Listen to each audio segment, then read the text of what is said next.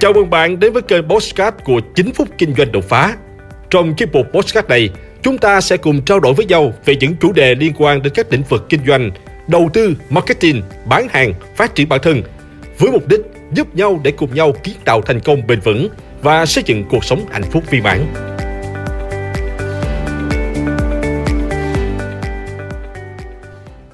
Tại sao không làm gì mà vẫn mệt quá vậy? Chào bạn, bạn có công nhận với tôi rằng vào những ngày được nghỉ ở nhà, bạn chẳng phải làm gì cả nhưng bạn lại cảm thấy mệt mỏi, chán nản hơn cả những ngày bạn phải làm việc đúng không? Rất nhiều người nguyên một ngày kỹ ngủ nướng tới tận 9 tới 10 giờ mới dậy. Dậy xong lại nằm trên giường xem tin tức, lên mạng xã hội, nhìn rất là thảnh thơi, nhưng tâm trạng cứ chán.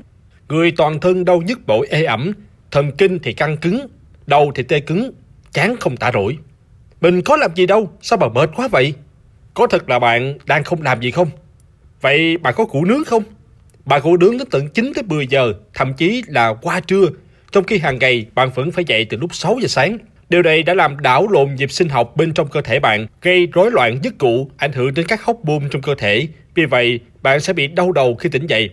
Bên cạnh đó, việc củ nướng đã khiến bạn bỏ qua bữa sáng, thậm chí là cả buổi trưa, sẽ khiến cơ thể bạn bị thiếu hụt năng lượng, thiếu nước dẫn đến uể oải, chán ăn và mệt mỏi. Bạn có lướt Facebook hay mạng xã hội không? Ngay khi thức dậy, thay vì mở cửa để hít thở không khí trong lành, bạn lại vớ ngay cái điện thoại và nằm lướt mạng Facebook hàng tiếng đồng hồ.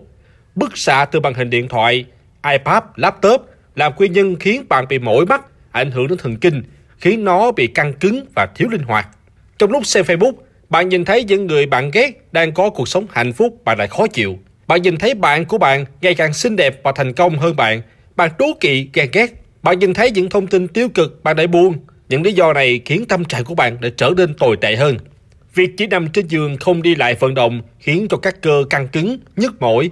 Và nếu bạn cứ ở nhà mà không chịu ra ngoài thì bạn sẽ bị thiếu sinh khí do không khí trong phòng không được tuần hoàn. Bạn có ăn không nhỉ? Ngày chỉ ở nhà không có việc gì làm, đi ra đi vô thấy nhạt mồm nhạt miệng, thôi thì ăn cho đỡ chán vậy. Lúc đầu thì mình ăn hoa quả, sau đó thì mình uống nước ngọt. Vẫn chán quá nên phải kiếm ít bim bim, bỗng ngô, đậu phộng nằm xem phim cho đã. Hoặc nếu không xem phim thì cuối tuần tâm lý của nhiều người là muốn tụ họp bạn bè, gia đình họ để ăn uống, đi dạo phố ăn vặt. Nói chung là rảnh thì tâm lý của chúng ta vẫn là ăn cho đỡ chán. Nguyên một ngày ăn uống, đến cuối ngày bạn mệt phờ vì đã ăn quá nhiều. Chưa kể với những người bạn đang giảm cân thì việc thả ga một ngày còn khiến các bạn có tâm lý là hối hận vì đã ăn quá nhiều. Vậy là tâm lý hối lỗi cộng với cái bụng căng no, lặt lè khi các bạn đã mệt lại còn mệt hơn. Vậy là quy một ngày kỹ, những tưởng bạn ở nhà nằm chơi lướt Facebook xem tin tức không làm gì cả thì sẽ được khỏe mạnh và phục hồi năng lượng. Ai ngờ đâu, bạn vẫn đủ một combo mệt vào người. Vậy làm thế nào để ngày nghỉ hay những ngày tưởng chừng như không làm gì trở nên hữu ích và khỏe mạnh hơn? Hãy tham khảo một số bài của tôi dưới đây nhé. Nếu bạn đã có một tuần dài bận rộn, vậy ngày nghỉ hãy tranh thủ đi ngủ sớm hơn và thức dậy đúng giờ để cơ thể không bị xáo trộn bởi nhịp sinh học. Sau khi ngủ dậy, hãy dành từ 30 phút đến 45 phút để tập yoga, giãn cơ, đi bơi, đạp xe ngoài trời, đi bộ.